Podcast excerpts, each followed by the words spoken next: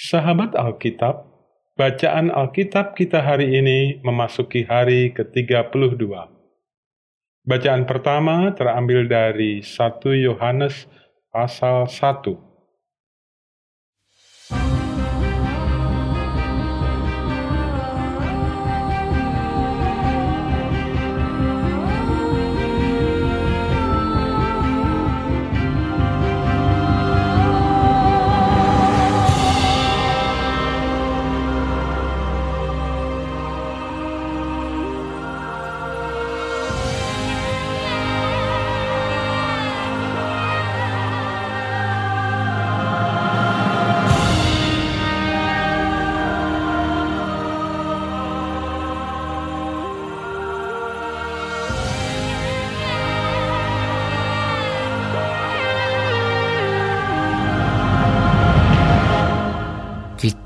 1 Yohanes Apa yang telah ada sejak semula, yang telah kami dengar, yang telah kami lihat dengan mata kami, yang telah kami saksikan, dan yang telah kami raba dengan tangan kami tentang firman hidup. Itulah yang kami tuliskan kepada kamu hidup itu telah dinyatakan, dan kami telah melihatnya, dan sekarang kami bersaksi dan memberitakan kepada kamu tentang hidup kekal yang ada bersama-sama dengan Bapa dan yang telah dinyatakan kepada kami. Apa yang telah kami lihat dan yang telah kami dengar itu, kami beritakan kepada kamu juga supaya kamu pun beroleh persekutuan dengan kami. Dan persekutuan kami adalah persekutuan dengan Bapa dan dengan anaknya, Yesus Kristus. Dan semuanya ini kami tuliskan kepada kamu, supaya sukacita kami menjadi sempurna. Dan inilah berita yang telah kami dengar dari Dia dan yang kami sampaikan kepada kamu. Allah adalah terang, dan di dalam Dia sama sekali tidak ada kegelapan. Jika kita katakan bahwa kita beroleh persekutuan dengan Dia, namun kita hidup di dalam kegelapan, kita berdusta dan kita tidak melakukan kebenaran. Tetapi jika kita hidup di dalam terang sama seperti Dia ada di dalam terang, maka kita beroleh persekutuan seorang dengan yang lain, dan darah Yesus, anaknya itu, menyucikan kita daripada segala dosa. Jika kita berkata bahwa kita tidak berdosa, maka kita menipu diri kita sendiri, dan kebenaran tidak ada di dalam kita. Jika kita mengaku dosa kita, maka Ia adalah setia dan adil, sehingga Ia akan mengampuni segala dosa kita dan menyucikan kita dari segala kejahatan. Jika kita berkata bahwa kita tidak ada berbuat dosa, maka kita membuat dia menjadi pendusta dan firman-Nya tidak ada di dalam kita.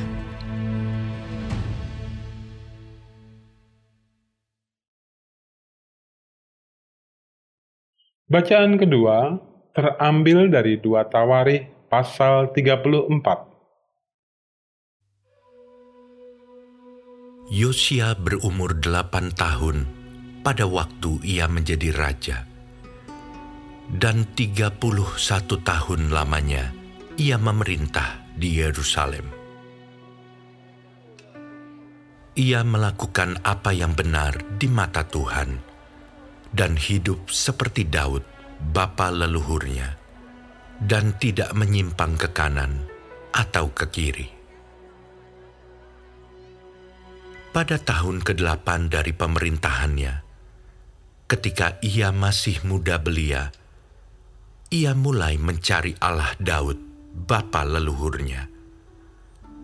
Dan pada tahun ke-12, ia mulai mentahirkan Yehuda dan Yerusalem daripada bukit-bukit pengorbanan, tiang-tiang berhala, patung-patung pahatan, dan patung-patung tuangan. Mesbah-mesbah para Baal dirobohkan di hadapannya. Ia menghancurkan pedupaan-pedupaan yang ada di atasnya. Ia meremukkan dan menghancur luluhkan tiang-tiang berhala, patung-patung pahatan, dan patung-patung tuangan, dan menghampurkannya ke atas kuburan orang-orang yang mempersembahkan korban kepada berhala-berhala itu. Tulang-tulang para imam dibakarnya di atas mesbah-mesbah mereka. Demikianlah ia mentahirkan Yehuda dan Yerusalem. Juga di kota-kota Manasye, Efraim dan Simeon, sampai di kota-kota Naftali, yang di mana-mana telah menjadi reruntuhan. Ia merobohkan segala mesbah dan tiang berhala, meremukkan segala patung pahatan, serta menghancur luluhkannya, dan menghancurkan semua pedupaan di seluruh tanah Israel. Sesudah itu, ia kembali ke Yerusalem pada tahun ke-18 dari pemerintahannya, setelah selesai mentahirkan negeri dan rumah Tuhan, ia menyuruh Safan bin Azalia dan Maasea penguasa kota, serta Yoah bin Yoahas, bendahara negara, untuk memperbaiki rumah Tuhan Allahnya. Maka datanglah mereka kepada imam besar Hilkiah dan menyerahkan kepadanya uang yang telah dibawa ke rumah Allah dan yang telah dikumpulkan oleh orang-orang Lewi, yakni oleh para penjaga pintu, dan dari orang-orang Manasye dan Efraim, dan dari semua orang yang masih tinggal dari Israel, pula dari seluruh orang Yehuda dan Benyamin, dan dari penduduk Yerusalem. Uang itu diberikan mereka ke tangan para pekerja yang diangkat untuk mengawasi rumah Tuhan. Dan mereka itu yang bekerja dalam rumah Tuhan mengeluarkannya untuk membetulkan dan memperbaiki rumah itu. Mereka memberikannya kepada tukang-tukang kayu dan tukang-tukang bangunan supaya tukang-tukang itu membeli batu pahat dan kayu untuk tupai-tupai dan untuk memasang balok-balok pada gedung-gedung yang oleh raja-raja Yehuda dibiarkan roboh. Orang-orang itu melakukan pekerjaan itu dengan setia. Orang-orang yang diangkat menjadi pengawas mereka ialah Yahat dan Obaja, orang-orang Lewi dari Bani Merari. Sedangkan Zakaria dan Mesulam dari Bani Kehat mengepalai semua. Dan semua orang Lewi yang pandai memainkan alat-alat musik, mengepalai kuli-kuli dan mengiringi semua tukang dalam pekerjaan apa pun.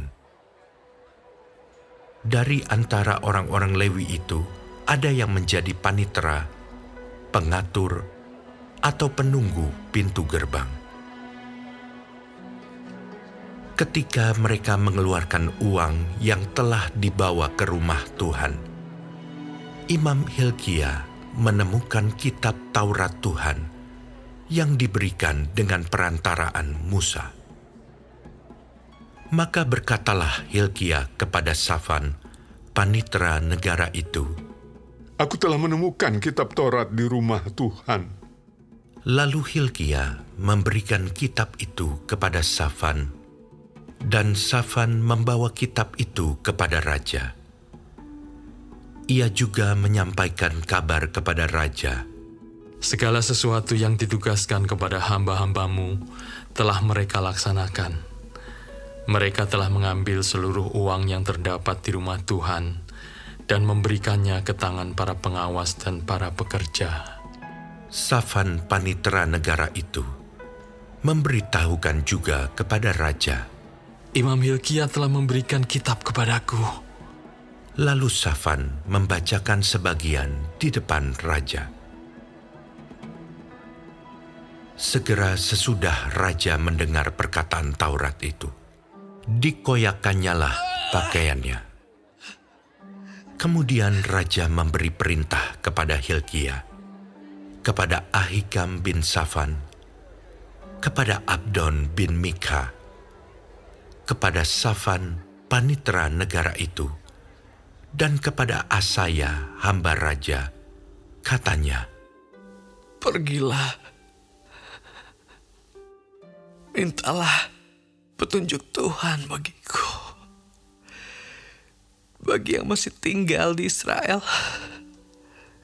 dan di Yehuda tentang perkataan kitab yang ditemukan ini. Sebab hebat kehangatan murka Tuhan yang dicurahkan kepada kita. Oleh karena nenek moyang kita tidak memelihara firman Tuhan dengan berbuat tepat seperti yang tertulis dalam kitab ini. Maka pergilah Hilkia dengan orang-orang yang disuruh raja kepada Nabiah Hulda, istri seorang yang mengurus pakaian-pakaian, yaitu Salum bin Tokat bin Hasra, penunggu pakaian-pakaian. Nabiah itu tinggal di Yerusalem, di perkampungan baru mereka berbicara kepadanya sebagaimana yang diperintahkan. Perempuan itu menjawab mereka, Beginilah firman Tuhan Allah Israel. Katakanlah kepada orang yang menyuruh kamu kepadaku. Beginilah firman Tuhan. Sesungguhnya aku akan mendatangkan malapetaka atas tempat ini dan atas penduduknya, yakni segala kutuk yang tertulis dalam kitab yang telah dibacakan di depan Raja Yehuda. Karena mereka meninggalkan aku dan membakar korban kepada Allah lain dengan maksud menimbulkan sakit hatiku dengan segala pekerjaan tangan mereka. Sebab itu, nyala murkaku akan dicurahkan ke tempat ini dengan tidak padam-padam. Tetapi kepada Raja Yehuda yang telah menyuruh kamu untuk meminta petunjuk Tuhan, harus kamu katakan demikian. Beginilah firman Tuhan Allah Israel mengenai perkataan yang telah kau dengar itu. Oleh karena engkau sudah menyesal dan kau merendahkan diri di hadapan Allah pada waktu engkau mendengar firman-Nya terhadap tempat ini dan terhadap penduduknya. Oleh karena engkau merendahkan diri di hadapanku, menggoyahkan pakaianmu, dan menangis di hadapanku, aku pun telah mendengarnya. Demikianlah firman Tuhan. Maka sesungguhnya aku akan mengumpulkan engkau kepada nenek moyangmu dan engkau akan dikebumikan ke dalam kuburmu dengan damai. Dan matamu tidak akan melihat segala malapetaka yang akan kudatangkan atas tempat ini dan atas penduduknya. Lalu mereka menyampaikan jawab itu kepada raja. Sesudah itu, raja menyuruh orang mengumpulkan semua tua-tua Yehuda dan Yerusalem. Kemudian pergilah raja ke rumah Tuhan bersama-sama semua orang Yehuda dan penduduk Yerusalem, para imam, orang-orang Lewi, dan seluruh orang awam, baik yang besar maupun yang masih kecil. Dengan didengar mereka, ia membacakan segala perkataan dari Kitab Perjanjian yang ditemukan di rumah Tuhan itu. Sesudah itu, berdirilah raja pada tempatnya, dan diikatnyalah perjanjian di hadapan Tuhan untuk hidup dengan mengikuti Tuhan dan tetap menuruti perintah-perintahnya, peraturan-peraturannya, dan ketetapan-ketetapannya dengan segenap hatinya dan dengan segenap jiwanya, dan untuk melakukan perkataan perjanjian yang tertulis dalam kitab itu. Ia menyuruh semua orang yang berada di Yerusalem dan Benyamin ikut serta dalam perjanjian itu. Dan penduduk Yerusalem berbuat menurut perjanjian Allah yakni Allah nenek moyang mereka. Yosia menjauhkan segala dewa kekejian dari semua daerah orang Israel dan menyuruh semua orang yang ada di Israel beribadah kepada Tuhan Allah mereka.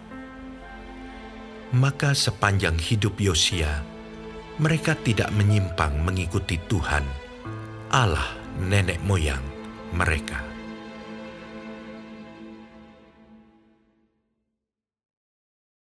Bacaan ketiga terambil dari Mazmur pasal 89 ayatnya yang ke-19 sampai dengan ayatnya yang ke-37. Sebab perisai kita kepunyaan Tuhan dan Raja kita kepunyaan yang kudus Israel. Pernah engkau berbicara dalam penglihatan kepada orang-orang yang kau kasihi. Katamu, telah kutaruh mahkota di atas kepala seorang pahlawan. Telah kutinggikan seorang pilihan dari antara bangsa itu. Aku telah mendapat Daud, hambaku. Aku telah mengurapinya dengan minyakku yang kudus. Maka tanganku tetap dengan dia bahkan lenganku meneguhkan dia. Musuh tidak akan menyergapnya, dan orang curang tidak akan menindasnya. Aku akan menghancurkan lawannya dari hadapannya, dan orang-orang yang membencinya akan kubunuh. Kesetiaanku dan kasihku menyertai dia, dan oleh karena namaku, tanduknya akan meninggi.